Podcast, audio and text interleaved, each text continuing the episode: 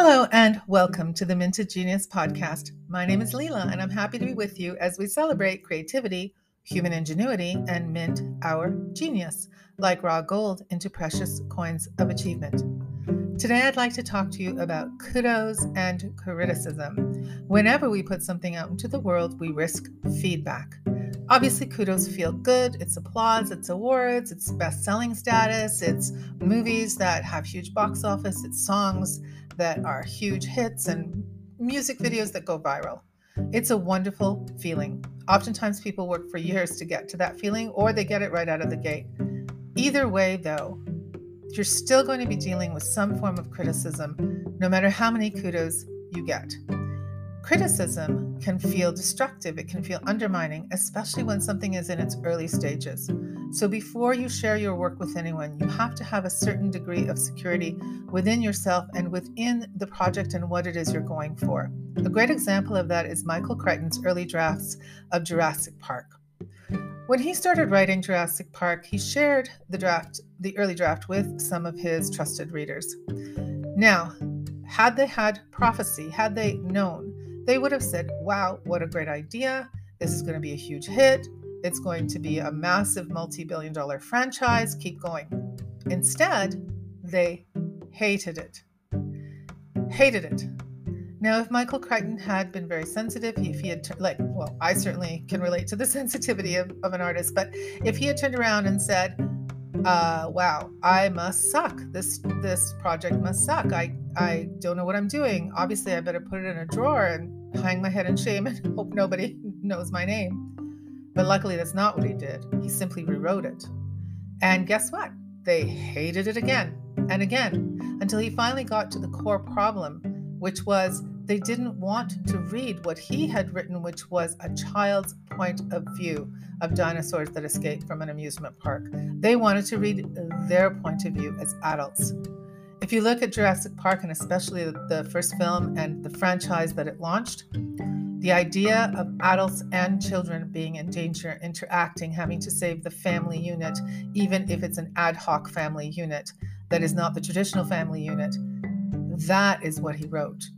And you know, it's perfect blend of what he originally envisioned and what the feedback allowed him to consider and then incorporate. Ultimately, it's always your choice as an artist what you wish to incorporate. What Michael Crichton incorporated resulted in a four quadrant Hollywood blockbuster franchise.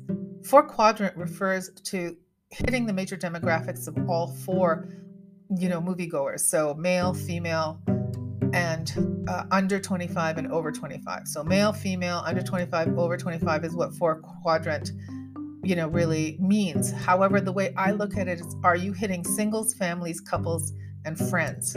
So when people go to see your movie, are they going alone? Are they going with family? Are they going as a couple or are they going as friends? And if you create something where where everybody goes and all those different configurations, then you have something that is like incredibly powerful and hits so many different people in terms of the connection, heart, mind, spirit. For me, what I find is very powerful is to understand when I am or am not open to criticism, when it is that I have to stay focused on my vision and dream for something and get it to a certain shape before I open it up to feedback. I have found that that's really important for me, and I know other creative people that swear by that as well, especially authors. They have to get something to a certain point before they're able to take any feedback because otherwise they could be knocked off the trajectory of what they intend for that project and they need to establish it strongly enough before they open it up to other readers. That's why sometimes if I'm sitting in a cafe and I'm writing and someone says, What are you writing? I could be writing the same thing the next 5, 10, 20 times they ask me because I'm developing and I'm doing layers and I'm doing drafts. And that's very typical if you're an author. One of the things about kudos and criticism, if you look at it from a Stoic perspective um, in Greco Roman um, ancient philosophy, is the idea that we should be somehow sort of centered, regardless of whether there's pleasure or pain, regardless of whether there's the pleasure of having our work seen and appreciated and recognized versus having our work essentially trashed. And that, regardless of whether there's kudos and criticism, ideally developing the ability to stay centered and all that makes us better and stronger and, and more creative because we have more freedom to trust ourselves. I would take it a step further and say that we need to master kudos and criticism. We need to understand our relationship to kudos and criticism in such a way that it only enhances our original creative intention for how it is we want to connect and what it is we're trying to create. I find the best kind of feedback is actually when someone really understands what it is I'm aiming for and has a great nuanced way of making suggestions that completely support the trajectory of what it is I'm going for. Even when something is a compliment, it doesn't necessarily help if it's not in the direction of what it is that's being created. So, a great example of that is because I use humor, sometimes what will happen is someone will read something I've, I've created, like my memoir, Hot Sailor, Cold Margarita, and Trouble, and say, Oh, that's cute. And they won't see all the many layers. Whereas someone else will read it and they will find it anything but cute because they're connecting with the deeper meaning and layers of that story.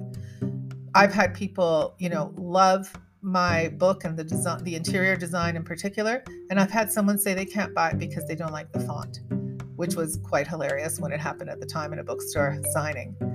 The reality is, is that you never know what it is people are going to resonate with, which is why you cannot focus on kudos. You cannot focus on pleasing everyone.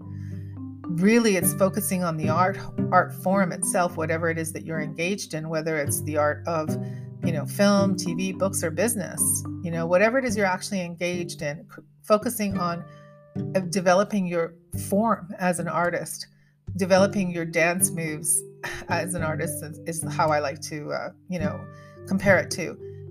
Focusing on that will help you master kudos and criticism because at the end of the day, you're really asking, how am I connecting with what it is I'm creating? Criticism, strong criticism, can sometimes be a form of connection. I've heard creative people say, I don't care if someone loves or hates my work, I just don't want them to be indifferent. And I totally understand that the idea that you're creating a strong reaction. I know an artist in particular that loves to confront. I tend to like to uplift and comfort in my work, but this particular artist likes to confront. So if he gets a strong negative reaction, he's somewhat charged by that because he knows he's having an impact. It may not be the impact I would want to have, but it works for him because his work tends to be more politically confrontational. At the end of the day, you have to decide what actually is a kudo or criticism to you. When you're out there putting your work out in the world, in Michael Crichton's case, the phrase, I hate it, became this galvanizing, amazing insight into figuring out what the core issue was to creating one of the greatest hits, movie hits of all time and getting Steven Spielberg on board to direct it uh, initially. So he was able to turn criticism into this incredible opportunity to tweak and fine tune something into a massive, massive hit. Probably the biggest hit of his career, and he was already, you know, a great talent and continued to be.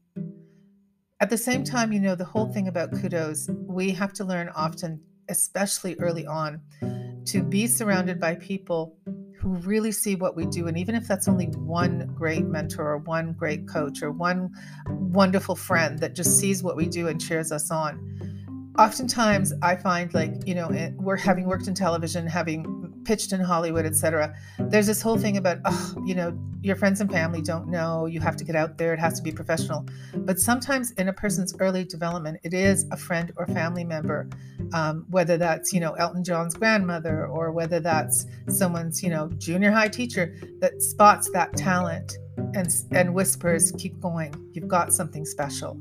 Never underestimate the power of friends and family because they can make or break, especially a young person's trajectory and how we feel about ourselves and, and the feedback that feedback that we get can really have an impact on whether or not we're able to step up for ourselves and keep continuing to create, regardless of what that feedback is.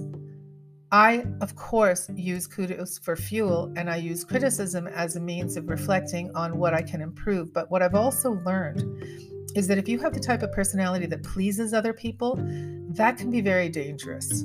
And the reason that can be dangerous is because you can have the exact audience member, the type of person you're creating for, writing for, love a particular part of what you do, a chapter or a scene, love it.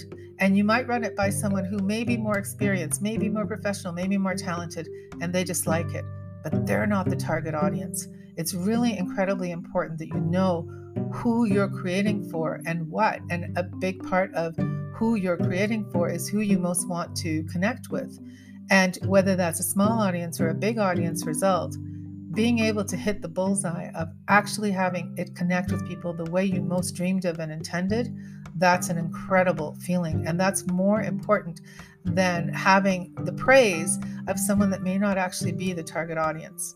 So, in both kudos and criticism, in both those cases, how you interpret that feedback and whether you utilize it or not has to come down to you developing your inner instinct for what best represents what you are desiring of putting out in the world. What choice can you make creatively, artistically that most represents your heart, your soul, your vision, your spirit? That choice is what matters most, regardless of kudos or criticism. Now, naturally, I wish you huge blockbuster hits and big bestsellers and all of those amazing things I'd wish for yourself. But being able to master your internal reaction to kudos and criticism, that's going to feel amazing. That's going to feel powerful.